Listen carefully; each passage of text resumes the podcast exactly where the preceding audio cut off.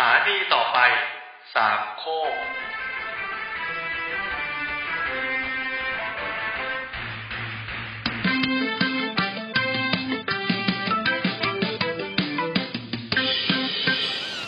แนทนางนวล สวัสดีค่ะ และนี่คือรายการแนทนางนวล EP หนึ่งนะคะ ออกอากาศทุกวันพฤหัสบดี ถ้าไม่งด ก็ สำหรับตอนแรกนี้ อันเนี้ยก็มีคิดอยู่เหมือนกันว่า เอ้ยเราสามารถพูดเรื่องยี่ห้อได้ไหมเนี่ย เพราะว่ามันเป็นเรื่องของยาแก้ปวดเนาะ แต่ว่าตอนแรกก็กลัวด้วยความที่กลัวโดนฟ้อง ก็คิดว่าเออจะแทนด้วยคำว่ายาแก้ปวดไปตลอดดีหรือเปล่าอะไรเงี้ย อืม แต่พอมาคิดดูแล้วอะสิ่งที่สิ่งที่เราเอามาพูดในรายการทั้งหลายแหล่เนี่ย ส่วนมากก็คือมันเป็นมันเป็น secondary เนาะก็คือเรียกว่าเป็น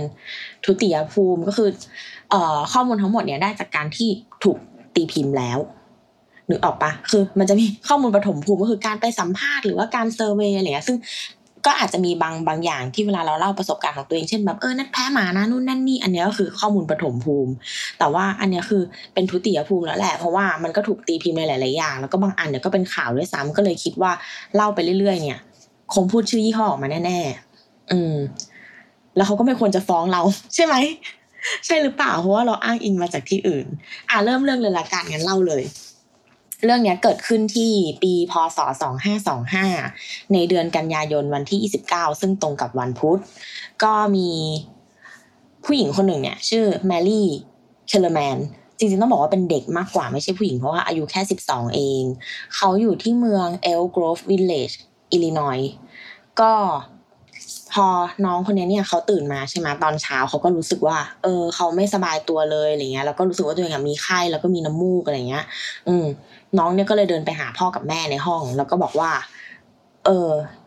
เนี่ยไม่สบายเลยอะป้าม้าทำไงดีอะไรเงี้ย อืมประหลาดเนาะไม่น่าแทนว่าป้าม้าเลยอะซึ่งป้าม้าเนี่ยก็ตัดสินใจที่จะให้เธอกินยาแคปซูลหนึ่งเม็ดเป็นยาแก้ปวดอะยังไม่บอกยี่ห้อดีกว่า กลัวอยู่ก็กลัวเฉยเลยกูโดนฟ้องอะต่อมาเนี่ย เออพอเขาให้เขาให้ลูกสาวเขาเนี่ยก็คือกินยาแคปซูลไปหนึ่งเม็ดพอแม่คิดว่าตามหลักแล้วเนี่ยแค่ลูกไม่สบายปวดหัวตัวร้อนเนี่ยตื่นมาก็คงดีขึ้นใช่ไหมปรากฏว่าพอเจ็ดโมงเช้าอะปามาตื่นมาก็คือเจอว่าแมรี่อะอยู่ในอยู่บนพื้นห้องน้ำแล้ว แล้วก็ไม่ได้สติด้วย เออปามาก็เลยรีบแบบเออเรียกรถพยาบาลมารับนะอะไรเงี้ยเออปรากฏว่าพอ รถพยาบาลมารับสักพักหนึ่งอะก็แจ้งมาว่าเออเสียชีวิตแล้วแหละอะไรเงี้ย อืม เบื้องต้นเนี่ยตำรวจก็ยังคิดว่าเสียชีวิตเพราะพิษไข้แน่เลย อาจจะแบบชัก เพราะว่าเวลาเด็กไม่สบายอะ ตัวร้อนเกินมันก็จะชักง่ายอะไรประมาณเนี้ย อืมสักพักอะหลังจากชันสูตรแล้วอะถึงจะเจอว่า เออ แคปซูลที่ยาที่กินเข้าไปอะทำให้เธอตายแล้วก็มันมันก็คือเป็นข่าวที่ไม่ดีแหละ โดยที่ มันมียี่ห้ออยู่ด้วยไงว่ามันคือแคปซูลยี่ห้ออะไรอย่างเงี้ยแล้วก็บอกสูตรเรียบร้อยเลยว่าเป็นสูตร extra strength นะอะไรเงี้ยซึ่งตอนแรกคนก็แบบฮือฮาด้วยว่าเฮ้ยมันมันคือสูตรนี้หรือเปล่าแบบยามันแรงเกินไปหรออะไรเงี้ยอืมแต่ว่าพอชนะสูตรจริงๆอะก็เลยพบว่าแคปซูลยาที่กินอะมีไซยาไนด์ผสมตกค้างอยู่ 65 มิลลิกรัม หรือง่ายๆก็คือแบบหนึ่งหมื่นเท่าของขนาดพิษปกติอะที่ใช้ฆ่าคนได้ คือมันไม่ต้องใส่เยอะขนาดนี้ไงก็ตายอยู่แล้วอะไรเงี้ยอืม นอกจากนั้นก็คือผลตรวจเลือดอะก็ยังพบว่าจริง ๆ แล้วว่าก็คือเสียชีวิตจากการถูกวางยานั่นแหละ โดยที่พอถึงเดือนตุลาเนาะคือเหตุการณ์เมื่อกี้มันเกิดยีิบเก้ากันยา พอถึงเดือนตุลาเนี่ย บริษัทแม่ที่เป็นเป็นเจ้าของแบรนด์เนี้ย เนี่ยมันต้องพูดชื่อเขาอะอะคือยาเม็ดอะมันคือยาเม็ดไทลินอลเว้ย แล้วก็บริษัทแม่ก็คือแบรนด์ McNeil Consumer Product โดยที่มีบริษัทแม่อีกทีหนึ่งของของบริษัทที่ McNeil เนี่ยก็คือ Johnson and Johnson อืมเขาก็ดำเนินเรียกยาทั้งหมดอะที่วางขายหรือขายไปแล้วเนี่ย คืนทั้งหมดเลยเพราะว่าแบบสงสัยว่ายายาฉันน่ะไม่น่ามีไซยาไนด์แบบฉันจะไม่ยอมรับสิ่งนี้เกิดขึ้นว่าแบบ มันเป็นความผิดพลาดในกระบวนการผลิตอะไรเงี้ยแต่คือ ก็อก็ลองคิดดูถ้าสมมติว่าเราเป็นเราเป็นเจ้าของบริษัทเนาะพอวันหนึงเราตื่นมาแล้วเราก็เห็นข่าวพร้อมกับคนอื่นนั่นแหละว่าแบบ เอ้ย มีคนกินยาเราแล้วก็ตาย แต่แบบผลชนสูตรบอกว่ามีไซยาไนด์ตกค้างอยู่ แต่ยากลัว มันไม่มีไซยาไนด์นี่หว่าอะไรเงี้ย เออ ก็ไม่รู้จะทำยังไงใช่ไหมเขาก็เลยเรียกเรียกยาทั้งหมดที่ขายไปอะคืน แล้วก็รวมถึงเตือนหมอแล้วก็โรงพยาบาลต่างๆด้วย เพราะว่าหมอกับพยาบาลก็คืออาจจะมีแบบยาเขาตกค้างอยู่อะไรเงี้ย อืม แล้วก็บอกบอกถึงทุกสถานที่อะที่มันมีเหตุแล้วก็มีความเสี่ยงที่จะเกิดขึ้นได้เนี้ย โรงเรียนหรืออะไรก็ตามเพราะมันเป็นยาสามัญประจำบ้านใครๆก็มีอะไรเงี้ย นั่นแหละ แล้วก็คือเขาก็แบบรีแอคไวแล้วเนาะคือทำทำไวก็คือเออพอเห็นคนตายปุ๊บก็เรียกยาคืนอะไรเงี้ย แต่ก็คือไม่ทัน เพราะว่ามีเหยื่ออีกสามคนที่เสียชีวิตด้วยเหตุการณ์แบบคล้ายๆกันกับแมรี่ ไม่ใช่เหตุการณ์สิสาเหตุอะไรเงี้ยอืมก็คือกินยาหนึ่งเม็ดแล้วก็ตื่นมาตายอะไรประมาณเนี้ยซึ่งผู้ช่วยผู้อำนวยอำนวยการฝ่ายประชาสัมพันธ์เนี่ยของบริษัทแม่เนี่ย มีชื่อด้วยชื่อคุณโรเบิร์ตแอนดรูสเขาก็บอกว่าครั้งแรกที่ได้รับทราบข่าวเนี่ยทางโทรศัพท์อะจาก Chicago News ก็เป็นสำนักข่าวหนึ่งอะแหละ ติดต่อมาสอบถามข้อมูลเพื่อนำไปทำข่าว ตัวเองเนี่ยตัวคุณโรเบิร์ตก็คือยอมรับเลยว่า ตัวเองอะมีข้อมูลในมือน้อยกว่าสิ่งที่นักข่าวอะบอกมาเสียอีก คือนักข่าวคงเกริ่นให้เขาฟังแหละว่าเออคุณรู้ไหมครับ คุณโรเบิร์ตอะไรเงี้ยอืมแล้วเขาก็บอกว่ายอมรับกับสื่อไปเลยตรงๆว่า พวกเราอะไม่รู้เลยเลย ซึ่งหลังจากนั้นก็แน่นอนแหละว่าเรื่องนี้ก็คือกลายเป็นข่าว โดยที่มีพาดหัวจากหลาย ๆ ข่าวหนังสือพิมพ์อะไรเงี้ย คือข่าวเดียวกันนี่แหละก็คือเป็นการข่าวการตายของแมรี่ แต่ว่าพาดหัวต่างกัน อย่าง Time Magazine นะก็คือเขียนว่า poison madness in the midwest ส่วน Newsweek อะเขียนว่า the Tylenol scare ก็คือเหมือนกับอืม ความความน่ากลัวของไทลินอลอะไรเงี้ยเออส่วน The Washington Post เขียนว่า Tylenol killer or kill หมายถึงว่าแบบฆ่าหรือว่ารักษาอะไรเงี้ยเป็นเป็นการเล่นกับคำด้วยเพราะมันออกเสียงแบบ อืมนั่นแหละของจองกันอะไรประมาณเนี้ย ซึ่งหลังหลังจากข่าวออกไปอะเขาก็มีประธานบริษัทเนี่ย คุณเจมส์เบิร์กเนี่ยเขาก็มีหน้าที่ในการรับมือกับ ต่างๆ มันคือมันเป็นเรื่องของ branding แหละว่ามันเสียแบรนด์ไปแล้วว่าเออกินยาแก้ปวดหนึ่งเม็ดถึงกับตายเลยหรออะไรเงี้ยเออเขาอะก็พยายามที่จะรับมือกับชื่อเสียงทางลบเนี้ยด้วยการที่ตั้งทีมกลยุทธ์ขึ้นมา โดยมีสมาชิกทั้งหมดอะเจ็ดคนเท่านั้นเองจริงๆก็ถือว่าไม่เยอะนะเพราะว่าอันนี้เป็นข่าวระดับประเทศอะไรเงี้ยแต่ว่าใช้ทีมอะแค่เจ็ดคนเจ็ดคนนี้รวมรวมตัวเขาเองด้วยก็คือเขาหนึ่งคนกับลูกทีมอีกหกคนเนี้ยโดยที่เขาตั้งจุดมุ่งหมายหลักเนี่ยของการรับมือกับข่าวเนี้ย สองข้อหลักๆ ข้อแรกอะไม่ใช่เรื่องแบรนด์ ข้อแรกคือถามว่าเราอะจะปกป้องประชาชนได้อย่างไร ซึ่งเมื่อกี้จากข่าวที่เราไปตอนต้นก็เห็นแล้วแหละว่ามันเริ่มมีการปกป้องเกิดขึ้นอะไรเงี้ยหมายถึงว่า เรียกยาคืนอะไรเงี้ยเนาะแล้วก็ติดต่อไปที่โรงพยาบาลที่อะไรเงี้ยเออนี่ก็คืออยู่ในข้อแรกว่าเราจะปกป้องประชาชนและนี่คือ objective หลักจุดประสงค์หลักของการที่ตั้งทีมขึ้นมา แต่ข้อสองเนี่ยก็คือเขาก็เขาก็เป็นไม่ใช่องค์กรแสวงหา แบบเขาเรียกว่าอะไรไม่แสวงหากำไร ไม่ใช่องค์กรแบบอิสระอะไรเงี้ยเขาก็ต้องแบบคือเขาขายของอะเขาก็ต้องมีข้อสองตรงนี้ขึ้นมาคือเราจะกอบกู้ผลิตภัณฑ์ตัวเนี้ยอย่างไร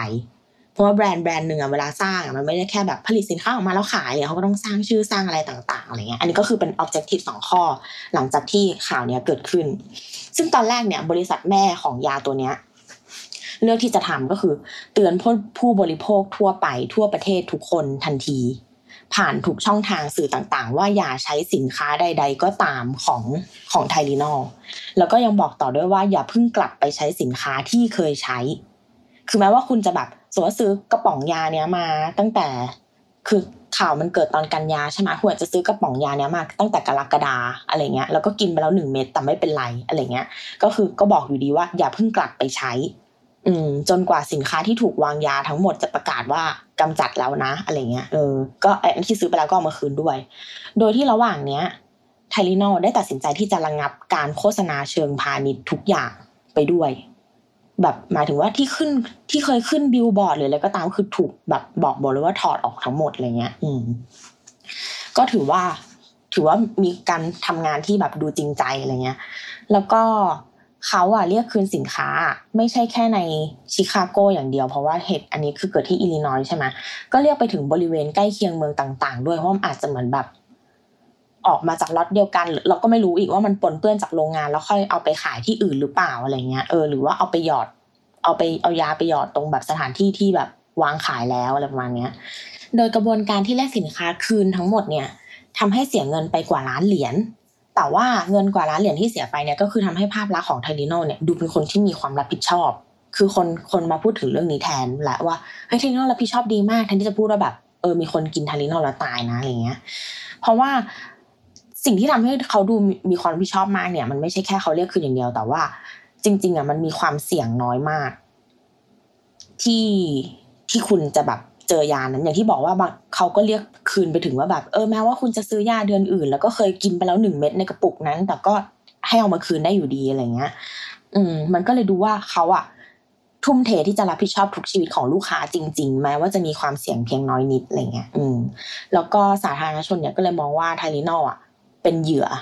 ของการก่อการร้ายนี้แทนที่จะมาโวยวายว่าเหมือนแบบ เฮ้ยไทลินอลแม่งแบบละหลวมว่ะมีคนตายเพราะแกนะอะไรเงี้ยเออกลายเป็นว่าคนมองแบบ เฮ้ยน่าสงสารจังเลยเสียเงินเยอะมากรับผิดชอบเยอะมาก ดูแลลูกค้าดีมากอะไรเงี้ยแบบ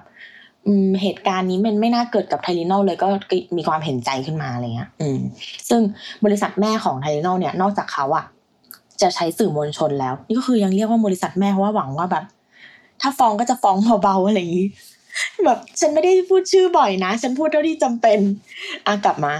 ก็คือบอกว่านอกจากจะใช้สื่อมวลชนแล้วอะคือเขาไม่ได้ติดต่อแค่นักข่าวอย่างเดียวอะไรเงี้ยเขาก็มีการทำ PR แล้วก็โฆษณาแบบจ่ายเงินเพื่อสื่อสารในกลยุทธ์ในช่วงรับมือวิกฤตด้วย ซึ่งในช่วงอาทิตย์แรกเนี่ย ตัว Johnson and Johnson ก็คือออกสายด่วนมา เป็นเบอร์หนึ่งแปดศูนย์ศูนย์ฮอตไลน์เพื่อที่จะได้ตอบคำถามต่างๆ จากผู้บริโภคได้ทันท่วงที แล้วก็ถูกต้องตามความเป็นจริง คือเขาอันเนี้ย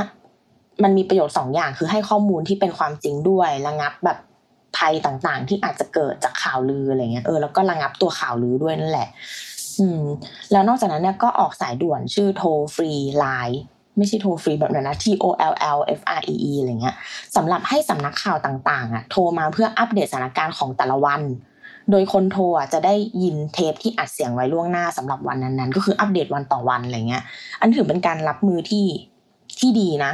เพราะสมัยก่อนมันยังไม่มีอินเทอร์เน็ต หรือไม่มีอะไรอย่างเงี้ยมันก็ติดต่อยากที่จะให้ทุกสำนักข่าวพูดไปในทิศทางเดียวกัน แต่ว่าการที่เราแบบติดต่อกับทุกสำนักข่าวด้วยด้วยด้วยคำเดียวกันแล้วอะทุกคนก็จะรับรู้ keyword ที่ถูกต้องที่เราอยากให้พูดออกไปอะไรเงี้ย อืมอะทีนี้ก็แบบมันมันเหมือนเหมือนจะจัดการง่ายแค่นั้นหรือเปล่าก็ก็ไม่ใช่ เหตุการณ์นี้คือจริง ๆ แล้วอะมันกลายเป็นเคสตัดดี้ที่แบบ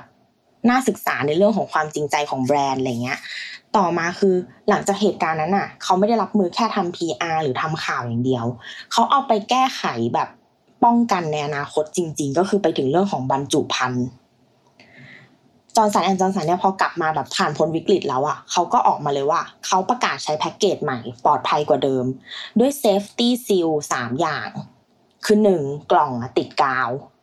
มันจะมีกล่องกล่องกระดาษที่ใส่ในขวดพลาสติก ที่เอาขวดพลาสติกไปใส่ในกล่องกระดาษทีใช่ปะอันนี้ก็คือเป็นกล่องที่ติดกาว แล้วก็สองพลาสติกที่ seal คอขวด เหมือนขวดน้ำที่เรากินแล้วมันมีแบบพลาสติกอีกชั้นหนึ่ง seal ข้างนอกอะ อืม แล้วก็พอแกะแกะพลาสติกออกเปิดขวดมา เราก็จะเจอฟอยล์อีกอันหนึ่งที่ปิดข้างในฝาทีหนึ่งฟอยล์เนี้ยมันจะเหมือนฟอยล์ที่ปิดฝาโยเกิร์ตเนาะมาที่เรียบๆอะ อืม ก็คือเป็นการปกป้องถึงสามชั้น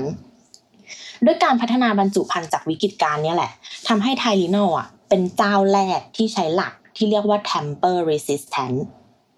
tamper นะไม่ใช่ temper ตอนแรกเราก็นึกว่า temper ที่แปลว่าความร้อน เพราะว่ามันดูแบบไอการซีลการฟอยล์อะไรเงี้ยมันนึกว่าจะใช้เป็นแบบความร้อนแบบพวก thermal อะไรเงี้ยไม่ใช่ temper เนี่ยเดี๋ยวอธิบายทีว่าแปลว่าอะไรอะไอ้ tamper resistant เนี่ยก็เข้ามามีบทบาทในการเพิ่มความปลอดภัยให้กับสินค้าของตัวเอง โดยการพัฒนาคิดค้นและออกแบบบรรจุ ภัณฑ์ใหม่นี้รวมถึงการแจ้งให้สื่อมวลชนทราบ เกิดขึ้นเพียง 6 เดือนหลังจากที่เกิดวิกฤตเท่านั้น ก็คือเรียกว่าระไวมาก คืออันนี้ไม่ใช่รับมือด้วยความจริงใจ แล้วก็แบบป้องกันอย่างเดียวแต่ว่าแบบทุกอย่างเกิดขึ้นแบบเร็วนะ อืมอะทีนี้เรามาคุยกันเริ่มเริ่มนอกเรื่องแล้วว่าไอตัว temper เนี่ยมีกี่แบบ สิ่งนี้เรียกว่า temper evidence indicator แบ่งเป็นชนิดใหญ่ ๆ ได้ทั้งหมดเนี่ยสี่แบบ แบบแรกเนี่ย เราจะเรียกว่า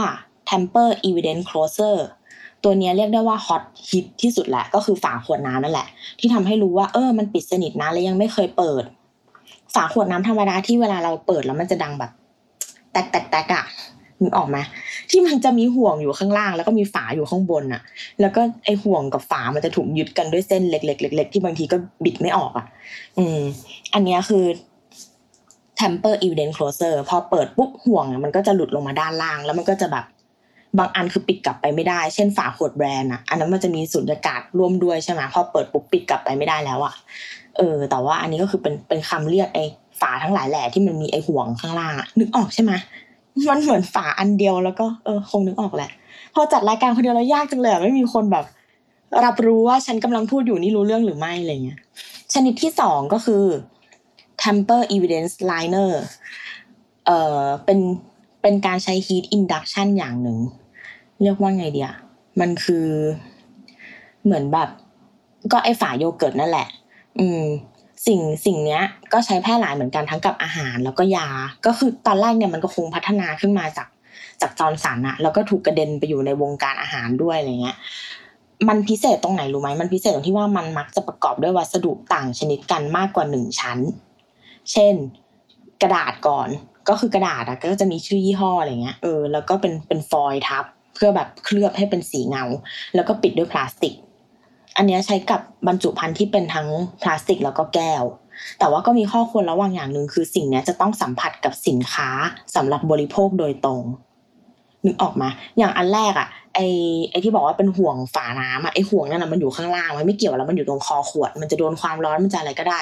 แต่ว่าไอ temper evidence liner หรืออีที่เหมือนฝาโยเกิร์ตเนี่ยจริง ๆ แล้วว่าที่บอกว่ามันเป็นสามชั้นนะเคยเห็นใช่ปะมันจะต่างจากฝาโยเกิร์ตนึงเวลามันแปะบนขวดยา มันจะมีกระดาษแล้วที่มีแบบชื่อยี่ห้อเล็กๆเล็กๆอย่างเงี้ยไอตรงนั้นน่ะมันต้องโดน ยาข้างในอะเวลาเขย่าอะไรเงี้ย เพราะฉะนั้นถ้ามันแบบร้อนเกินไปหรืออะไรอะ มันอาจจะไปรบกวนคุณภาพของสินค้าด้วย อืมก็เลยต้องมีหลายชั้นแหละเพราะว่าชั้นล่างอะเป็นกระดาษแล้วก็มีฟอยล์กันความร้อนเข้าไปอีกแล้วก็พลาสติกอะไรเงี้ยเออ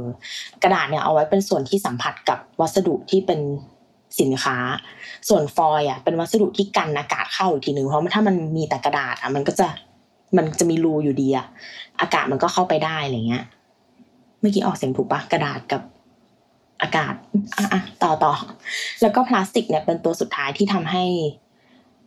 เหมือนเหมือนซีลทับอะที่มันโดนความร้อนแล้วมันหดแล้วมันก็แบบรวบตัวอะไรเงี้ย อืมอะต่อ อันต่อมาคือเป็น heat shrink band ไอตัว heat shrink เนี่ยก็คือใช้ร่วมกับข้อหนึ่งอะได้ เมื่อก่อนเวลาที่เรายังไม่เรายังไม่ลดพลาสติกอะไรกันรักโลกอะไรเงี้ย เราก็จะมีไอ ฝาขวดน้ำที่เปิดแล้วเป็นห่วง แล้วก็จะมีไอ้พลาสติกอะที่หุ้มทับมันอีกทีนึงอะอืม ตัวเนี้ยก็คือเคยนิยมมาก แล้วก็ที่มันใช้คู่กันเนี่ยแหละ แล้วก็ข้อจำกัดเนี่ยของไอตัว heat shrink band เนี่ยคือ มันสามารถใช้ได้แค่กับแพ็กเกจที่มีคอคอด ไม่งั้นต่อให้เราซีนไปอะ เหมือนสมมติว่ามันเป็นขวดแบบตรงตรงๆเป็นแท่งอะ แล้วเราซีนพลาสติกอันเนี้ยไป มันก็แค่รูดออกมันก็หลุดแล้วนึกออกปะอืม อะแต่ว่าเนื่องจากข้อดีก็มีเหมือนกันก็คือมันไม่ต้องสัมผัสกับตัวสินค้า ก็เลยเป็นที่นิยมที่ใช้กับสินค้าที่เป็นของเหลว หรือสินค้าที่โดนความร้อนไม่ได้ เพราะมันเป็นแค่ขวดเองสมมติว่าแบบแม้แต่ขวดไวน์ก็ยังซีนพลาสติกได้ไงเพราะว่าตรงตรงบริเวณนั้นมันไม่มี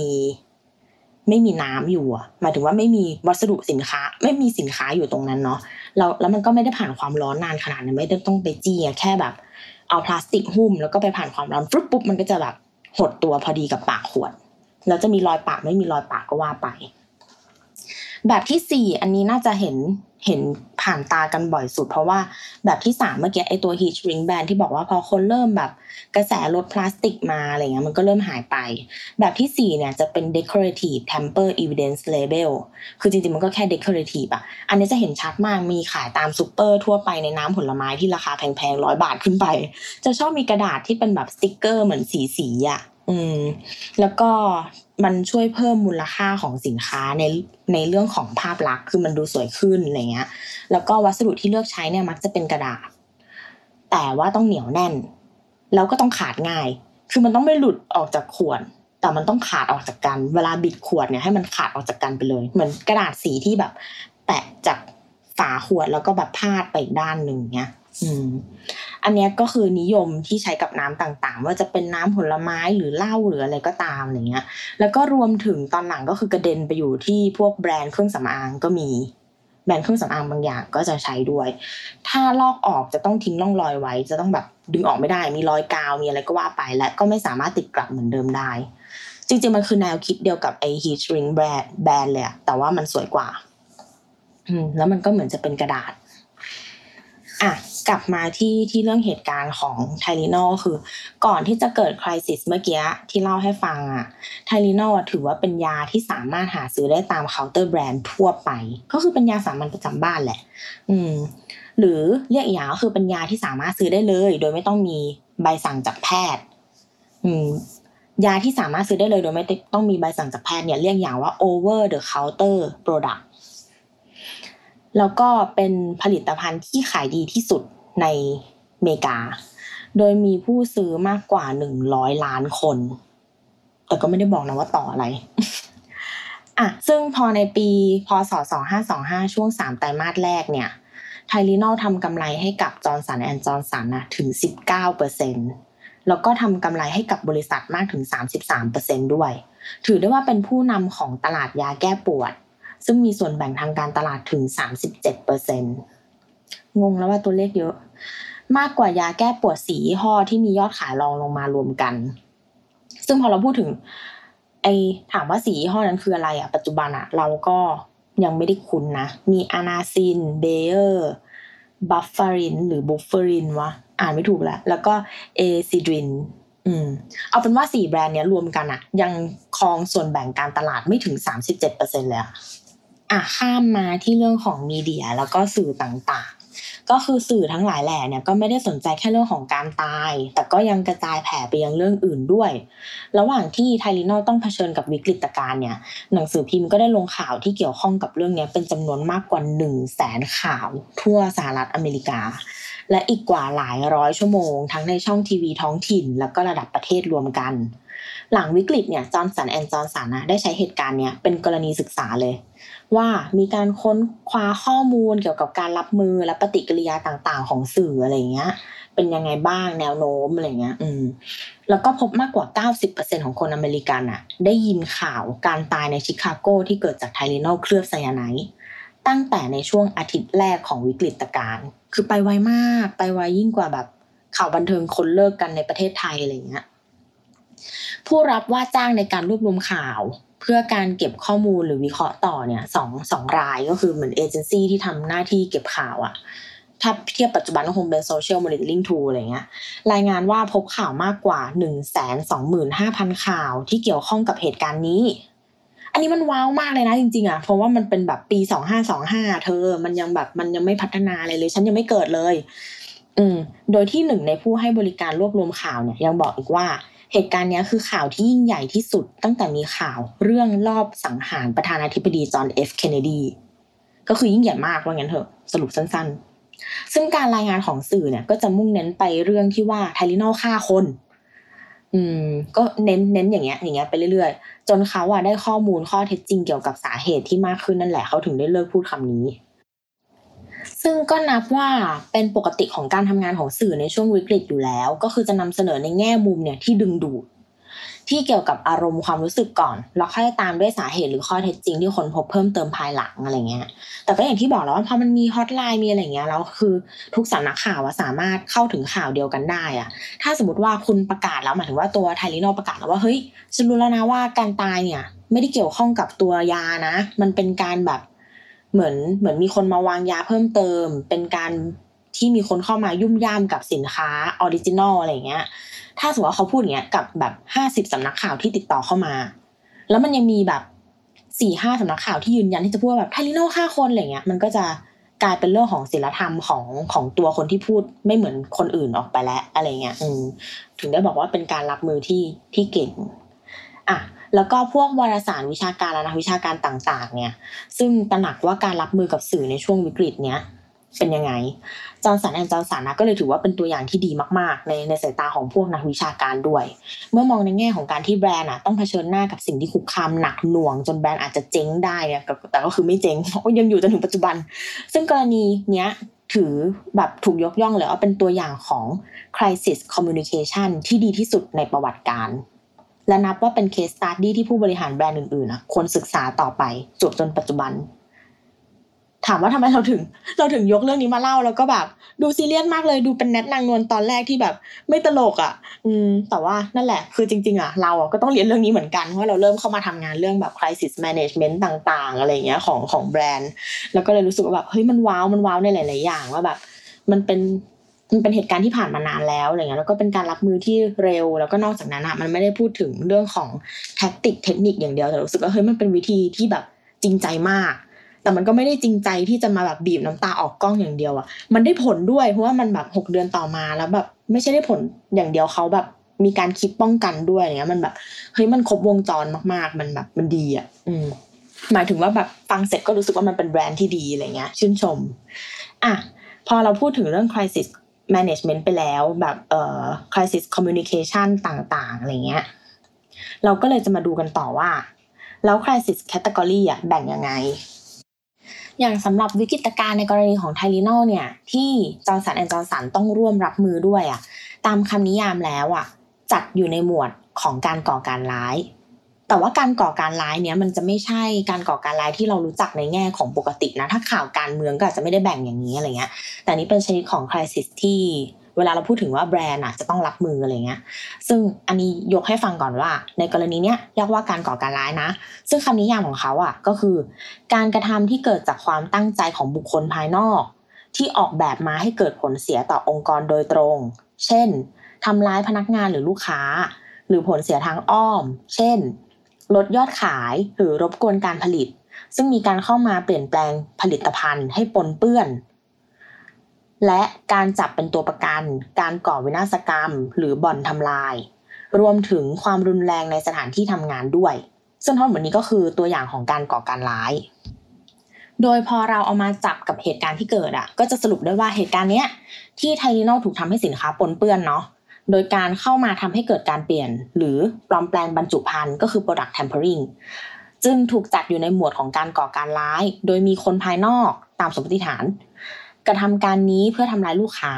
หรืออาจจะรวมถึงการทำร้ายลูกจ้างด้วย เพราะว่าอาจจะต้องมีการเทสยาหรืออะไรเงี้ย หรือว่าเราก็ไม่รู้ว่าการที่เข้าไปปนเปื้อนยาต้องแบบตีหัวใครหรือเปล่ารปภอะไรเงี้ย ซึ่งมันไม่ใช่แค่ว่าตรงกับ ตรงกับปัจจัยของของการเป็นการก่อการร้ายว่ามีคนภายนอกเข้ามาเกี่ยวข้องนะ มีการแบบทำให้ product ปนเปื้อนนะ แล้วก็มีการที่ทำร้ายลูกค้าหรือลูกจ้างนะอะไรเงี้ย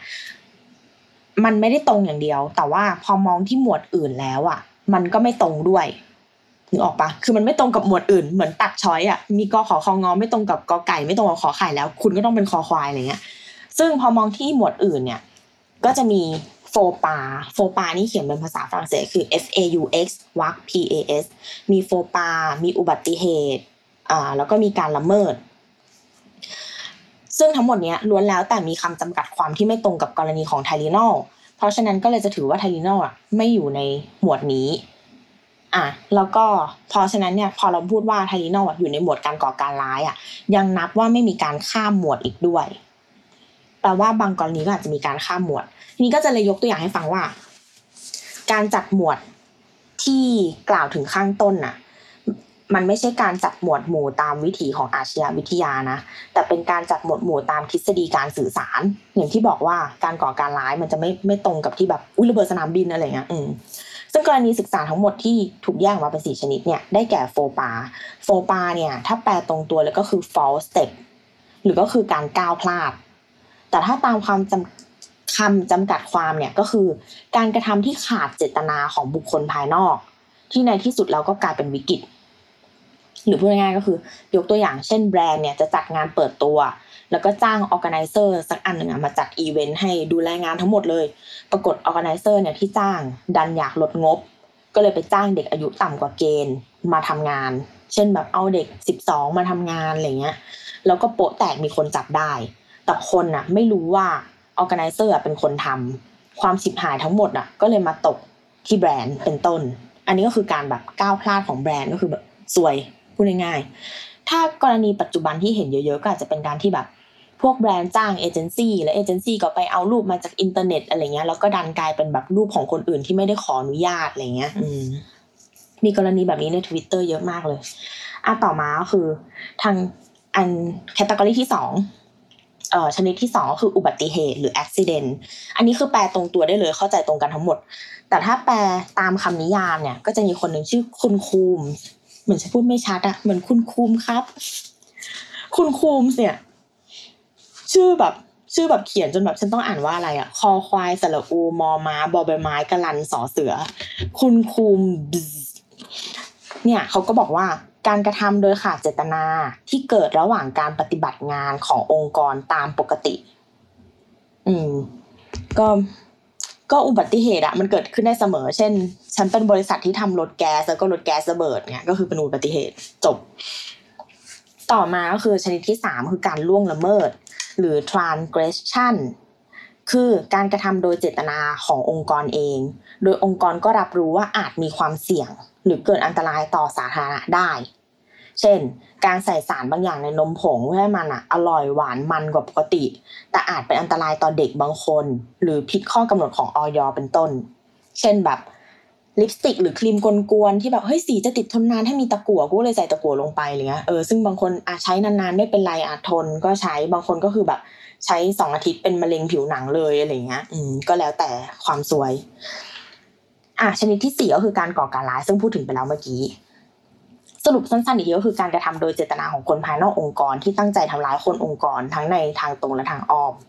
ซึ่งทั้งหมดเนี้ยจริงๆสี่ข้อเนี่ยก็คือคำจำกัดความที่คุณคุมเนี่ยเขียนไว้ในหนังสือกลยุทธ์การสื่อสารในภาวะวิกฤต โดยเขาเขียนไว้ตั้งแต่ปีหนึ่งเก้าเก้าห้าเลยนะ แล้วทุกวันนี้ก็ยังเรียนกันอยู่ แต่ก็ไม่รู้นะว่าปัจจุบันมันจะแบบ ถ้าใครถ้าใครเจอเหตุการณ์ไหนวิกฤตไหนของแบรนด์รู้สึกว่าเฮ้ยไม่ตรงกับสี่ข้อนี้เลยค่ะอะไรเงี้ย ก็สามารถทวีตมาหาแนทได้ หรือว่าหาช่องทางอื่นๆคุยกับแนทได้นี่นี่พูดเผื่อไว้เพราะไม่รู้ว่าจะมีช่องทางอะไรบ้าง แต่ว่าทวิตเตอร์นะคะ ก็คือสามารถคุยกับแนทได้ทั้งในแฮชแท็กแนทนางนวลเองแนทเป็นทอทหารนะคะแนทนางนวลหรือว่าจะเป็นแบบเอ่อทวิตเตอร์ของแนทเองก็คือแอดซิกฮาร์นะคะ หาในชื่อแนทเต้ก็ได้ก็จะเป็นแนททอทหารแล้วก็เต้นะคะ เอ่อแล้วก็ทวิตเตอร์ของแนทนางนวลไม่ได้มันมันหลายช่องทางจังเลยแต่จริงๆก็คือมีทวิตแค่สองอันเอ่อทวิตเตอร์ของแนทนางนวลนะคะก็จะเป็น at n a t t n a n g แล้วก็ n u a l ค่ะ นอกจากนั้นก็หรืออาจจะคุยกับแนทผ่านทางสามโคกเรดิโอก็ได้เดี๋ยวตัวหรือว่าพี่แอนก็จะมาบอกแนทเองว่าเฮ้ยมีคนคุยกับแกด้วยอะไรเงี้ยค่ะ ก็สะกดตรงตัวเลยสามโคกเรดิโอจะเป็นแฮชแท็กหรือว่าจะแบบหาจากแฮชแท็กแล้วจะไปเจอต้นทวีตก็ได้อะไรเงี้ยอืมอะกลับมาก็คือถ้าสมมติแบบ ไปเจอเคสใหม่ๆ ของวิกฤตการณ์ปัจจุบันอะไรเงี้ยแล้วมันไม่ตรงกับสี่ข้อนี้อะไรเงี้ยเออก็อาจจะบอกว่าได้ว่าแบบเฮ้ยคุณคูมไม่แม่นอีกต่อไปแล้วอะไรเงี้ยหรือมันอาจจะเป็นการ cross ก็ได้เพราะว่าจริงๆอะเมื่อกี้ที่พูดไปว่า อย่างกรณีของจอร์นสันอะมันไม่ใช่เป็นการก่อการร้ายอย่างเดียว แต่มันยังไม่มีการข้ามหมวดอีกด้วย แปลว่าปกติแล้วว่ามันมีการข้ามหมวดใช่ไหม ใช่ คุยคนเดียวนี่ยากจัง ตัวอย่างของการข้ามหมวดนะคะ หรือเรียกว่า cross categorization ก็คือสมมติกรณีรถแก๊สระเบิด แปลว่ารู้ตัวแล้วว่ากำลังมีการละเมิด เพราะว่าไม่เคยล็อกตัวถังกับตัวรถเลยอะไรเงี้ย แล้วก็ขับแบบนี้มาตลอด ไม่เคยเป็นอะไร ไม่มีใครจับได้ไม่โปะแตก แต่วันหนึ่งเนี่ย รถก็คือดันหลุดออกมา ดันเกิดอุบัติเหตุรถชนระเบิด พอระเบิดแล้วอะสอบไปสอบมา ก็พบว่ามีการละเมิดด้วย นึกออกไหมคือ การละเมิดก็คือการที่เขาอะไม่ล็อกรถกับตัวถัง แต่ว่าอุบัติเหตุทำให้เรื่องการละเมิดโปะแตก ก็เลยถือว่ารวมอะสองข้อก็คืออุบัติเหตุแล้วก็การละเมิด อืมอ่าถ้าถ้า cross เข้าไปอีก ถ้าบวกว่าอุบัติเหตุครั้งนี้เกิดจากการที่บริษัทขนส่งอะซึ่งเป็นตัวแทนของบริษัทแก๊สอีกทีอะขอให้คนขับที่เข้าเวรวันนั้นควบกะ ควบกะ ควบกะ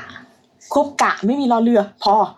อืมก็คือควบกะเหมือนแบบทำงานมากกว่าหนึ่งชิฟอะไรเงี้ยอดหลับอดนอน เพราะกลัวว่าจะส่งแก๊สไม่ทัน แล้วก็อยากจะประหยัดค่าแบบโอทีหรือสักอย่างอะไรเงี้ยแกทำต่อไปเลยอะไรเงี้ย ก็คือบวกข้อหนึ่งไปด้วย ก็คือจะเป็นโฟปาการก้าวพลาดอะไรเงี้ย อืม เพราะว่าเพราะว่าคนที่สั่งให้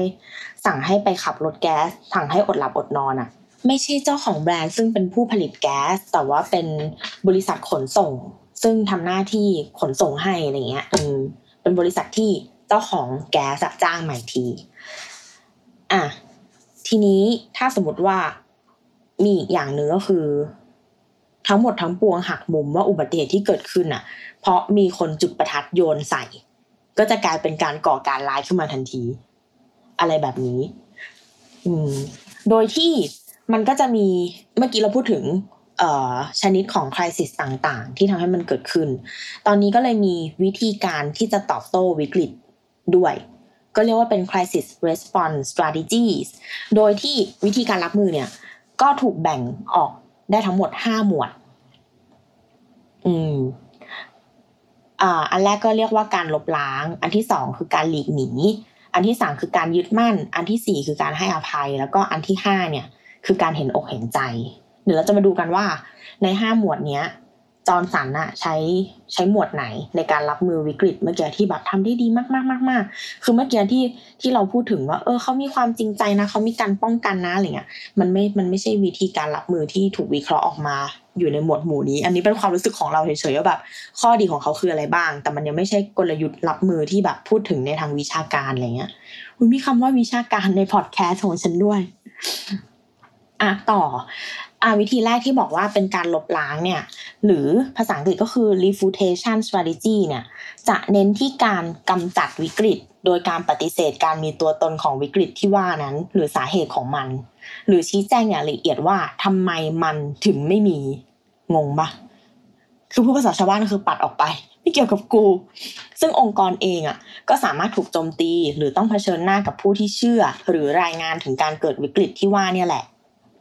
คือสื่อหรืออะไรก็อาจจะเน้นอยู่ดีว่าแบบเกี่ยวเกี่ยวกับมึง โดยที่เราก็อาจจะเหมือนแบบ ก็มันไม่เกี่ยวอะอะไรเงี้ยเออ ซึ่งวิธีสำหรับกลยุทธ์เนี้ยที่เกลี้ยกล่อมที่สุดก็คือการขู่ การขู่ที่นำมาถูกใช้บ่อยที่สุดก็คือขู่ว่าจะดำเนินการฟ้องร้องทางกฎหมาย ต่อคนที่ยังกล่าวอ้างว่าองค์กรอะกำลังเผชิญวิกฤต เข้าใจปะ หากองค์กรเลือกที่จะใช้กลยุทธ์นี้ก็ต้องมั่นใจจริง ๆ ว่า เตรียมข้อมูลแน่นพอที่จะปฏิเสธการมีอยู่ของวิกฤตได้อย่างไรข้อกังขา เช่น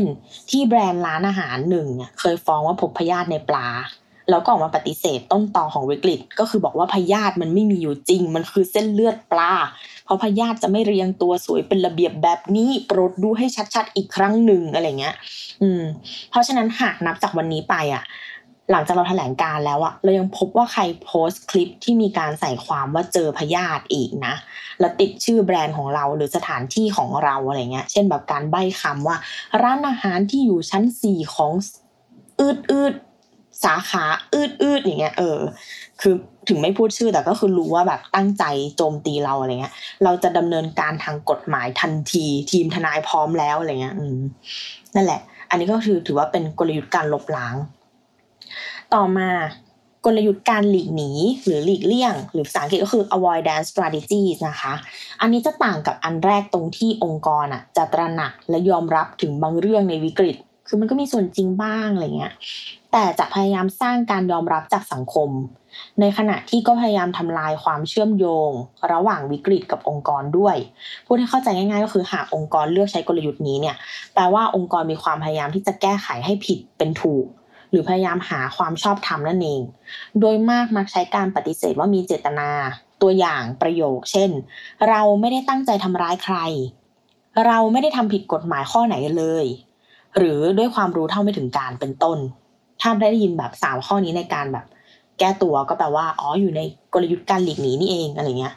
ซึ่งการหาความชอบธรรมหรือ justification เนี้ย ถูกใช้เพื่อหลีกเลี่ยงความฉิบหาย หรือทำให้ความเสียหายที่เกิดจากวิกฤตเนี่ยเล็กลงที่สุดเท่าที่จะทำได้ คือมันจะไม่หายไปไม่เหมือนกรณีแรกที่แบบเฮ้ยโบบะมันคือเส้นเลือดมันไม่ใช่พยาธิจบนะอะไรเงี้ยอืม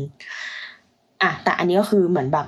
มันได้แค่แบบทำให้มันเล็กที่สุดเท่าที่จะเล็กได้แต่มันก็จะยังคงอยู่อะไรประมาณนี้แหละ โดยอาจแบ่งความฉิบหายส่วนหนึ่งเนี่ย ไปว่าเป็นความรับผิดชอบของผู้ใช้เอง เช่น เป็นเรื่องน่าสลดใจเป็นอย่างมากที่ผู้ใช้รถของเราได้ รับอุบัติเหตุที่รุนแรงถึงขั้นตายคาที่โชคร้ายเพราะพวกเขาไม่คาดเข็มขัดนิรภัยเป็นต้น อันนี้ก็คือเหมือนแบบเออรถของฉันก็อาจจะยางลื่นนิดหน่อย แต่ว่าถ้าเธอแบบคาดเข็มขัดอนาเข็มขัดอนามัยคืออะไรเข็มขัดนิรภัย เธอก็อาจจะรอดก็ได้อะไรเงี้ยเออเหมือนแบบแบ่งกันไปคนละส่วน อืม แล้วก็อาจจะมีแบบ ถ้าเป็นยุคนี้อะชาวเน็ตก็อาจจะไปโวยวายกับเรื่องแบบนี่เห็นไหมแม่คาดเข็มขัดนิรภัยไม่ทำตามกฎหมายด้วยนู่นนั่นนี่มันก็จะแบบ เหมือนถูกเบี่ยงประเด็นไปอะไรเงี้ยกลยุทธ์ต่อมาคือกลยุทธ์การยึดมั่นหรือ attachment strategy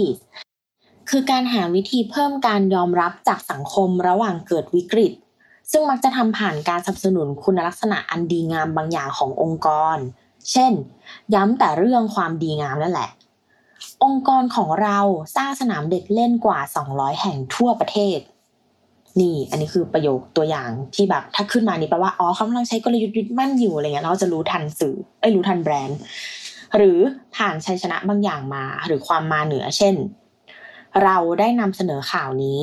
แม้ไม่ได้รับการยินยอมจากคนที่แอบถ่ายรูปมา เพราะเราต้องการตีแผ่ความจริง เรายึดมั่นในจรรยาบรรณสื่อในการหาความจริงอันนี้ก็ถือว่าเป็นการสเตทถึงชัยชนะบางอย่างก็คือชัยชนะคือเขาได้ยึดมั่นความจริงเขาอาจจะแบบ ความจริงที่สื่อออกไปอาจจะช่วยในการแก้ไขปัญหาสังคมบางอย่างอะไรเงี้ย เออ ก็ถือว่าเขายึดมั่นในความชัยชนะนี้ แต่ถามว่ามันผิดไหมมันก็ผิดแหละ เพราะว่าคุณอะเอารูปที่ไม่ได้รับการยินยอมมาใช้ เออ แต่ว่ามันก็นำไปสู่สิ่งที่ถูกต้องไงซึ่งสมัยก่อนอาจจะแบบอาจจะไม่ชัดเจนแต่สมัยนี้เพราะมันมีอินเทอร์เน็ตอะไอเรื่องพวกนี้มันจะกลบกระแสได้เยอะ เพราะว่าคนมันมันจะเกิด controversy ให้คนมาดีเบตกันอะว่า เฮ้ยมึงแต่มันมีอันนั้นนะ อะไรเงี้ย แต่มันมีอันนี้นะ แต่มันอย่างนั้นนะอะไรเงี้ย อืมอะหรือผ่านการชมคนอื่น อันนี้จะงงๆหน่อย ถ้าสมมติไม่ยกตัวอย่าง เหมือนแบบเอ้ยชมคนอื่นแล้ว เราจะรอดได้ไง ก็คืออะสมมติว่าโปรดักทุกวันเนี้ยห่วยมากออกมาเป็นแบบมือถือรุ่นแบบรุ่นที่สี่ร้อยอะไรเงี้ย แต่ก็คือพอจะเปิดตัวรุ่นเนี้ยก็บอกว่าต้องขอขอบคุณคุณอาอีฟออฟ ที่ทุ่มเทแรงกายและใจให้กับองค์กรเราจนเรามีทุกวันนี้ อืม ก็คือแม้ว่ารุ่นที่สี่ร้อยจะห่วยมาก แต่ถ้าแกด่ารุ่นที่สี่ร้อยอะ เออ ก็จะหมายถึงว่าแกได้ด่าคนที่คิดรุ่นที่หนึ่งถึงสามร้อยเก้าสิบเก้ามาด้วย เพราะว่ารุ่นนี้มันพัฒนาต่อจากรุ่นก่อนอะไรเงี้ย เออ คนก็จะไม่กล้าด่าว่าไม่อยากด่าอาอีฟออฟอะไรเงี้ย อืม เป็นต้น เป็นตัวอย่างแบบคร่าวๆเฉยๆเพื่อให้เห็นแบบ เออกระบวนการคิดแต่ว่าไม่ได้แบบ เป๊ะๆในประโยคนะอ่าซึ่งตัวอย่างการเอาตัวรอดในการใช้กลยุทธ์การยึดมั่นเนี่ย เมื่อกี้ที่พูดไปทั้งหมดก็คือแบ่งเป็นได้สามวิธีหลักๆก็คือหนึ่งย้ำแต่เรื่องความดีงามสองพูดถึงชัยชนะที่ผ่านมาบางอย่าง แล้วก็สามก็คือเอ่อชมคนอื่น ทีนี้มาต่อที่กลยุทธ์ต่อมาคือเป็นกลยุทธ์ของการให้อภัย หรือว่าที่เราเรียกว่า forgiveness strategies ตัวนี้ก็คือการพยายามชนะ ใจสาธารณชนให้เกิดการอภัย และสร้างการยอมรับจากสังคมสำหรับวิกฤตที่เกิดขึ้น กลยุทธ์ให้อภัยเนี่ยสามารถแบ่งได้เป็น 3 วิธีหลักๆ คือ 1. การชดใช้ความผิด หรือ remediation 2. การสำนึกผิด หรือ repentance แล้วก็ 3. การแก้ไขให้ถูกต้อง หรือ rectification สำหรับวิธีแรกเนี่ย การชดใช้ความผิดนั้นก็คือการเสนอบางสิ่ง เพื่อชดเชยกับความผิดบางอย่าง โดยมากเนี่ยก็คือเป็นเงินเนี่ยแหละง่ายสุด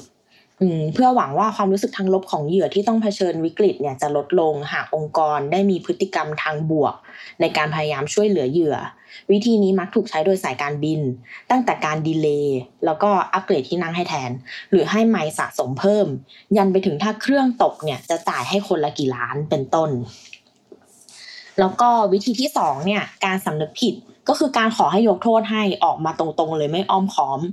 ส่วนวิธีที่สามเนี่ยการแก้ไขให้ถูกต้องมักจะถูกเลือกใช้ในการทำต่อจากวิธีที่สองแล้ว เพราะว่าการการขอโทษที่ดีนี่ยมันต้องมีการปรับปรุง กล่าวคือเมื่อองค์กรเนี่ยได้ขอโทษออกไปตรงๆ แล้วอะวิกฤตควรจะถูกทำให้รู้สึกเบาลงในระดับหนึ่งเท่านั้น หลังจากนั้นอะองค์กรก็จะออกมาให้คำผูกมัด หรือแสดงให้เห็นว่ามีความตั้งใจอะไรบ้างที่จะทำในอนาคตที่จะป้องกันไม่ให้เหตุการณ์แบบนี้เกิดขึ้นซ้ำอีก มันก็จะดูจริงใจกว่าที่จะออกมาขอโทษเฉยๆแล้วก็ผิดไปเรื่อยๆอะไรประมาณเนี้ยอืมวิธีสุดท้ายก็คืออันที่ห้านะคะ เป็นกลยุทธ์สุดท้ายก็คือเอ่อ sympathy strategy หรือก็คือกลยุทธ์ของการเห็นอกเห็นใจ คือการที่องค์กรเนี่ยพยายามวาดภาพให้เห็นว่าตัวเองอะก็เป็นเหยื่อจากเจตนาจากคนภายนอกเช่นกัน เช่นการที่เครือข่ายมือถือ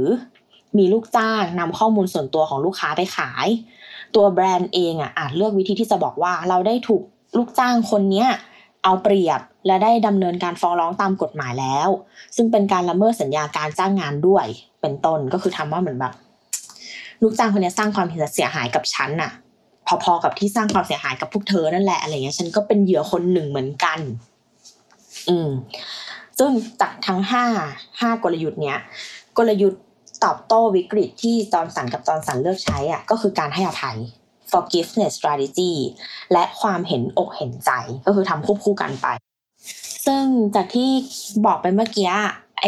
ตัวไอ forgiveness strategy อะมันก็แบ่งออกเป็น subset ย่อยอีก 3 อันก็คือมีการชดใช้ความผิด การสำนึกผิด แล้วก็การแก้ไขให้ถูกต้อง โดยที่ Johnson อะเลือกใช้วิธีแรกแล้วก็วิธีที่ 3 คือการชดใช้ความผิด แล้วก็การแก้ไขให้ถูกต้อง การชดใช้ความผิดก็คือแบรนด์ได้เสนอค่าเสียหายชดใช้ให้กับเหยื่อ และให้คำปรึกษารวมถึงการช่วยเหลือทางการเงินแก่ครอบครัวของเหยื่ออีกด้วย แม้ว่าแบรนด์เองจะไม่ได้เป็นต้นเหตุของวิกฤตก็ตามอืมเพราะว่าย้ำอีกครั้งหนึ่งว่าอันนี้วิกฤตอะมันเป็นชนิดของการก่อการร้ายก็คือเป็นบุคคลภายนอกเข้ามายุ่มย่ามกับเราอะไรเงี้ยทำให้กระแสเนี่ยลบของแบรนด์จางลงทันที ด้วยการนำเสนอข่าวของสื่อว่าแบรนด์มีความพยายามที่จะช่วยเหลือครอบครัวของเหยื่อนะ ส่วนการแก้ไขให้ถูกต้องเนี่ยถูกนำมาใช้ด้วยการที่แบรนด์มีความมุ่งมั่นที่จะป้องกันไม่ให้เหตุการณ์แบบนี้เกิดขึ้นอีก ต่อไปกระปวสารด้วยการคิดค้นไอ้ triple sealed packaging ขึ้นมา บรรจุภัณฑ์ที่ปลอดภัยกว่าเดิม 3 เท่า ด้วยกล่องที่ปิดผนึกด้วยกาวพลาสติกที่ซีนคอขวด แล้วก็ฟอยล์ที่ปิดผนึกข้างในฝายครั้งหนึ่งนอกจากนั้นอะแบรนด์ก็ยังได้พัฒนาระบบการสุ่มตรวจสินค้าก่อนส่งไปให้ผู้จัดจำหน่ายอีกด้วย เพราะว่าสุดท้ายเขาก็ไม่รู้นะว่ามันไปปนเปื้อนตรงไหนแบบ ตรงสาขาย่อยแล้ว หรือว่าจากโรงงานหรืออะไรเงี้ยอืมพอมาพูดถึงไอ้ sympathy strategy กันเนี่ย กลยุทธ์ความเห็นอกเห็นใจ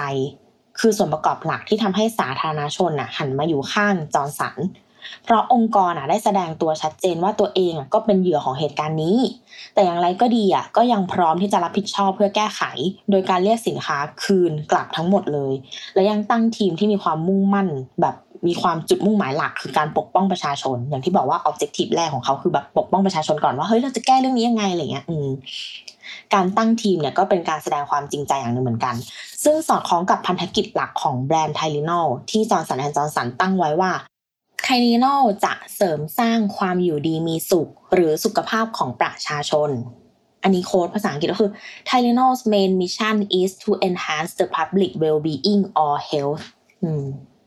เขาทำเหมือนแบบทุกอย่างที่เขาทำเขาทำได้อย่างที่เขาพูดหมดเลยอะอะเมื่อกี้ก็เหมือนแบบเหมือนเป็นช่วงอวยอะแบบทุกอย่างแบบดีหมดเลยดีมาตลอดอะไรเงี้ย แต่ถามว่ามีส่วนที่ผิดพลาดไหมก็คือมีเหมือนกันก็คือเออเขาก็มี list มาว่าอย่างไรก็ดีในช่วงแรกของการรับมือกับสื่อเนี่ย Johnson & Johnson ก็มีช่วงที่พลาดเหมือนกันนะ เพราะว่า เอ่อคือเนื่องจาก Johnson & Johnson อะมีชื่อเสียงในด้านของการขายสินค้ามายาวนานมาก รวมถึงมี connection กับสื่อทางด้านโฆษณาต่างๆ มากมายทำให้ตัว stakeholder กดดันให้ Johnson & Johnson อะรับมือกับวิกฤตในแบบที่ทำการโฆษณาตอบโต้ อืม ซึ่งตรงเนี้ยพอทำออกไปแล้วอะคือตัว stakeholder ก็คือเป็นผู้ถือหุ้นเป็นนู่นเป็นนี่เป็นบอร์ดบริหารอะไรต่างๆ นั่นแหละ คือบอกว่าแบบเฮ้ยไหนๆก็แบบ ทำโฆษณาเก่งแล้วอะก็โฆษณาแบบต้านไปเลยสิอะไรเงี้ย อืม แต่ว่ากลายเป็นว่าฟีดแบ็ที่ได้รับอะจากสาธารณชนอะมองว่าช่างเป็นการกระทำที่ไร้ความจริงใจเสียเหลือเกิน จนไทลิโนนั่นแหละที่เป็นคนริเริ่มการติดต่อกับนักข่าวในชิคาโกโดยตรง อืม เหมือนเขาเป็น คนที่ประสบจริงๆอะเป็นแบรนด์ที่แบบใกล้ชิดกับเหตุการณ์กว่ากับแบรนด์บริษัทแม่ก็อาจจะมีมุมมองทางธุรกิจที่แตกต่างกันอะไรอย่างนี้เนาะเออแล้วก็หลังจากตัวที่ไทลิโนเริ่มเริ่มขยับ แล้วก็เริ่มติดต่อนักข่าวอะไรเงี้ยอืมแล้วก็เริ่มที่จะกอบกู้วิกฤตได้ ก็นับว่าเป็นการชี้ให้เห็นถึงความสำคัญ ที่แบรนด์เนี่ยจะต้องมี connection กับสื่อที่หลากหลายมากขึ้น คือแบบไม่ได้แค่อยู่ในวงการโฆษณาอะไรเงี้ยเพราะผลอย่างอื่นนอกเหนือจากการทำโฆษณาหรือก็คือการทำ PR นั่นแหละ ซึ่งณปัจจุบันก็ถือได้ว่าทั้ง Johnson & Johnson และไทลีนอะได้ก้าวข้ามวิกฤตมาอย่างสวยงามและสมบูรณ์แล้ว แถมยังได้ market share กลับมาแล้วอีกด้วย เฮ hey. และยังทิ้งกรณีศึกษาเกี่ยวกับกลยุทธ์การสื่อสารในยามวิกฤตไว้เป็นตัวอย่างให้แบรนด์อื่น ๆ อีกด้วยนี่ อันนี้คือเป็นการโฆษณาที่ถาวรมากเลยนะ เพราะว่าพอแบรนด์ของคุณไปอยู่ในแบบหนังสือเรียนอะ มันก็จะถูกพิมพ์แล้วก็แปลเป็นหลาย ๆ ภาษาแล้วก็กระจายไปแบบในหลาย ๆ ประเทศอะไรเงี้ย เอาจริงตอนตอนเราไปเรียนนะก็คือเราจะเรียนกับ case study อะไรเงี้ยที่เป็นเหตุการณ์จริงเยอะมาก แล้วก็มีแบรนด์หนึ่งที่มันทำทำรถ shuttle ขึ้นมา แล้วทำได้แบบแย่มากอะ่ะเป็นเหตุการณ์แบบวิกฤตอะ่ะแล้วอันนั้นอะมันไม่ได้มีคนตายไม่ได้มีอะไรนะแต่คือบริการแย่มากๆแต่คือเขาดันไปบริการแย่กับคนที่เป็นคนเขียนหนังสือเนี้ย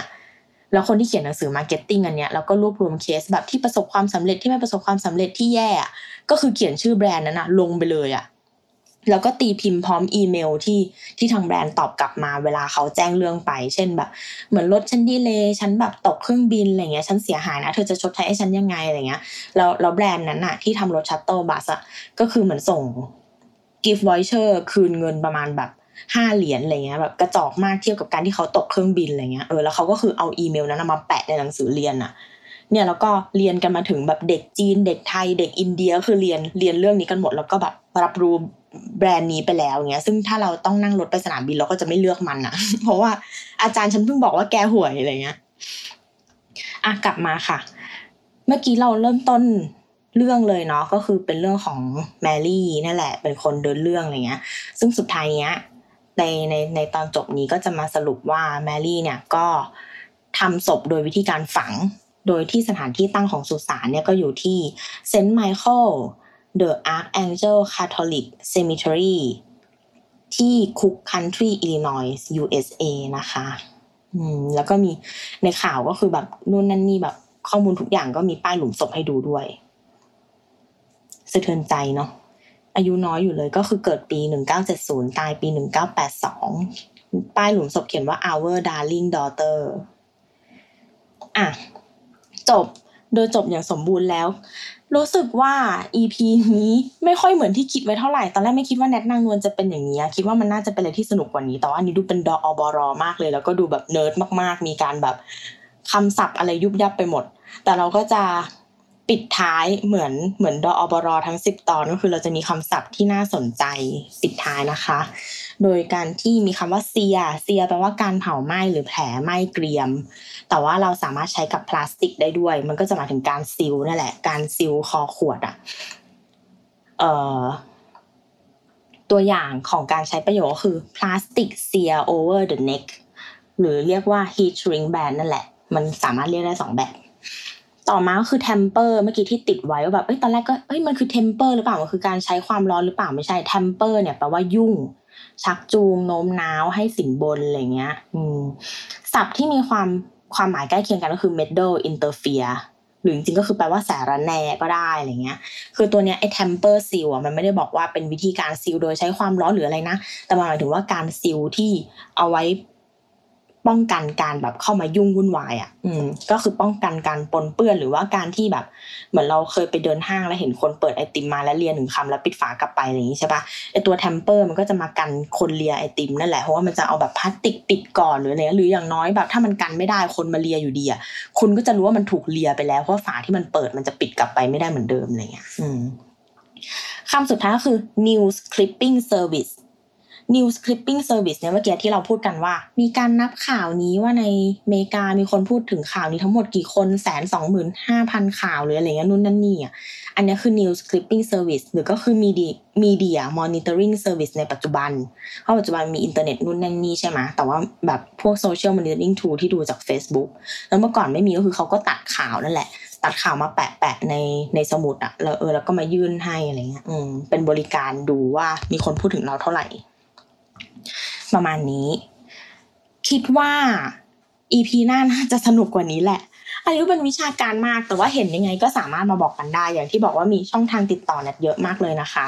แล้วก็จะพยายามทำให้สนุกกว่านี้เพราะว่าตอนที่ทำดออบรหรือว่ารายการ Death and Berries เรื่องราวเกี่ยวกับฆาตกรที่คุณฟังก่อนนอนได้นั้น ก็พบว่าหลายคนก็บอกว่ามันเครียดเกินไป ถ้าใครยังถนัดที่จะคุยกับแนทในแฮชแท็กเก่า หรือว่าจะมาพูดอะไรเกี่ยวกับดออบรอซึ่งย้อนฟังแบบครบสิบตอนแล้วอะไรเงี้ย ก็ใช้แฮชแท็กดอเด็กออ่างบอใบไม้รอเรือก็ได้ค่ะ หรือว่าทั้งหมดก็พูดพูดกับแนทผ่านแฮชแท็กแนทนางนวลก็ได้นะจะเข้าไป แม้ว่าจะไม่ตอบทุกอันแต่ว่าจะอ่านทุกอันนะคะสำหรับวันนี้ยังไม่จบ มีหนังเรื่องหนึ่งแหละ ไม่ใช่หนังด้วยเป็นซีรีส์ ตอนแรกคิดว่าอยากทำรายการแนทแนะหนังด้วย อืม แต่ว่าเดี๋ยวมันจะเยอะเกินไปก็เลยทำเป็นช่วงก่อนละกัน เป็นช่วงแนทแนะหนังนะคะ ก็อันนี้เป็นซีรีส์อันหนึ่งที่น่ารักดีชื่อ Good Wish เดี๋ยวนี้ฉันไม่ดูหนังเถื่อนแล้วนะ ฉันเลิกดูหนังเถื่อนก่อนที่ Movie2Free จะถูกปิดอีก ฉันเลิกดูด้วยตัวของฉันเอง อันนี้เป็นซีรีส์ที่อยู่ใน Netflix ชื่อ Good Witch ก็คือออกมาหลายหลายซีซันแล้วแหละ อืมจนถึงตอนนี้ไม่รู้ว่ามีไปถึงซีซันที่เท่าไหร่แล้ว เราเพิ่งดูถึงซีซันสามมันจะเป็นหนังแบบใสๆอะ ซึ่งถ้าใครเคยฟัง YouTube ยู YouTube โอ้ย YouTube หรือว่าดูไลฟ์ YouTube บน YouTube เออ นั่นแหละ รายการผีชื่อดังที่ปิดตัวไปแล้วนะคะ เนื่องจากพิธีกรลาออกหมดเลย ก็จะจะรู้ว่าแนทอะเคยดูพวกแบบ X X X Holic อะที่มันเป็นเรื่องเกี่ยวกับคนเข้าไปในร้านร้านหนึ่งแล้วก็จะเจอสินค้าที่ แบบเฉพาะมาแก้ไขปัญหาให้ตัวเองนะบวกกับเรื่องลึกลับลึกลับหน่อยๆ หรือว่ามันมีซีรีส์เกาหลีเรื่องหนึ่งที่ไอยูเล่นอะHotel Luna อะไรสักอย่างหนึ่งอะอันนี้แนทยังไม่ได้ดูนะ แต่คิดว่าคอนเซ็ปต์ใกล้ๆเคียงกันอะไรเงี้ย Good Witch อาจจะเป็นอะไรที่แบบใสกว่า แต่ว่ามันก็มันก็มีร้านขายของเหมือนกัน ก็คือเป็นแบบแม่ลูกคู่หนึ่งเงี้ย แล้วแม่ก็เปิดร้านขายของ ซึ่งก็จะแก้ปัญหาให้คนในเมืองได้อะไรเงี้ย แต่มันจะออกมาเป็น feel แบบ เคยดู Seven Heaven กันบ้างเด็ก ๆ เราเคยดูซีรีส์อันหนึ่งเป็น Seven Heaven ที่ที่พ่อเป็นนักบวชอะพ่อเป็น brother ในโบสถ์อะแล้วก็มีลูกเจ็ดคนอะไรเงี้ย อืม ก็มันจะเป็น feel นั้นอะคืออันนี้เป็นหนังค่ายตระกูล Hallmark ติดเรียกว่าหนัง เป็นซีรีส์ค่ายตระกูล Hallmark มันก็จะแบบ feel แบบใสใสไร้พิษภัยอะไม่มีตัวโกงอะเออหรือว่าถ้ามีก็จะจบด้วยการสอนใจเนอะแบบการอิจฉาเป็นสิ่งไม่ดีอะไรอย่างเงี้ยอืมเรารู้สึกว่ามันเหมาะกับชีวิตเราตอนนี้ที่จะดูอะไรแบบเนี้ยเพราะว่างานเราเครียดมากแล้วเราก็ต้องการความบันเทิงที่ที่สุดท้ายรู้ว่าแบบเอออาจจะมีเรื่องตื่นเต้นบ้าง แต่ฉันรู้ว่าจะไม่มีใครแบบ ตายอย่างไม่เป็นธรรมไม่มีใครโดนข่มขืนในเรื่องนี้ ไม่มีหมาเสียชีวิตอะไรเงี้ยเออนั่นแหละ ซึ่งถ้าสมมติว่าใครอยากรู้ฟิลว่าแบบเฮ้ยฟิลมันเป็นยังไงนะ มันลึกลับประมาณไหนอะไรเงี้ยเออแนะนำตอนที่ตอนที่เก้าของซีซั่นสามอืมมันจะมีรูปภาพรูปหนึ่งที่แบบ ไม่ใช่รูปภาพรูปหนึ่งมันจะมีศิลปินคนหนึ่งที่เวลาเขาวาดรูปอะไรแล้วแบบ รูปมันเหมือนจะบอกอนาคตได้เลยประมาณเนี้ย นั่นแหละ เออหรือว่าหรือว่าบางบางตอนก็จะให้ความรู้แปลกๆดี เช่น ในซีซั่นสามเหมือนกันตอนที่สิบสองอะไรเงี้ย ก็จะมีเรื่องของการแต่งงานที่เราจะชอบคิดว่าเฮ้ยฝรั่งเขาแต่งงานเรียบง่ายเลยก็ไม่ก็ไม่จริงเสมอไปก็จะมีเรื่องแบบ แม่ผัวแม่แม่สะพ้ายแม่เขยเขาเรียกว่าอะไรวะแม่สามีอะไรเงี้ย อืม กับความวุ่นวายความอลังการงานต้องมียุงสิบแปดตัวอะไรเงี้ยเออไปดูกันได้สนุกดีทุกตอนก็จะมี feel good มีแบบ กิมมิกเล็ก ๆ อะไรเงี้ยเออแล้วก็มีการการแสดงความรักในแบบต่างๆ ทั้งแบบเพื่อนแบบอะไรวิธีแก้ปัญหาที่บางอย่างก็ไม่ก็ไม่ practical หรอกในชีวิตจริงแกก็ทำอย่างนี้ไม่ได้หรอกอะไรเงี้ยเพื่อนแบบชีวิต high school มัธยมอะไรมันโหดร้ายกว่านั้นเยอะแกจะมาแบบทะเลาะกันแล้วแค่จับมือดีกันมันไม่ได้ แต่ก็โดยรวมก็คือ feel good ดีค่ะ จบแล้วจบจริงสำหรับวันนี้สวัสดีบายบายค่ะ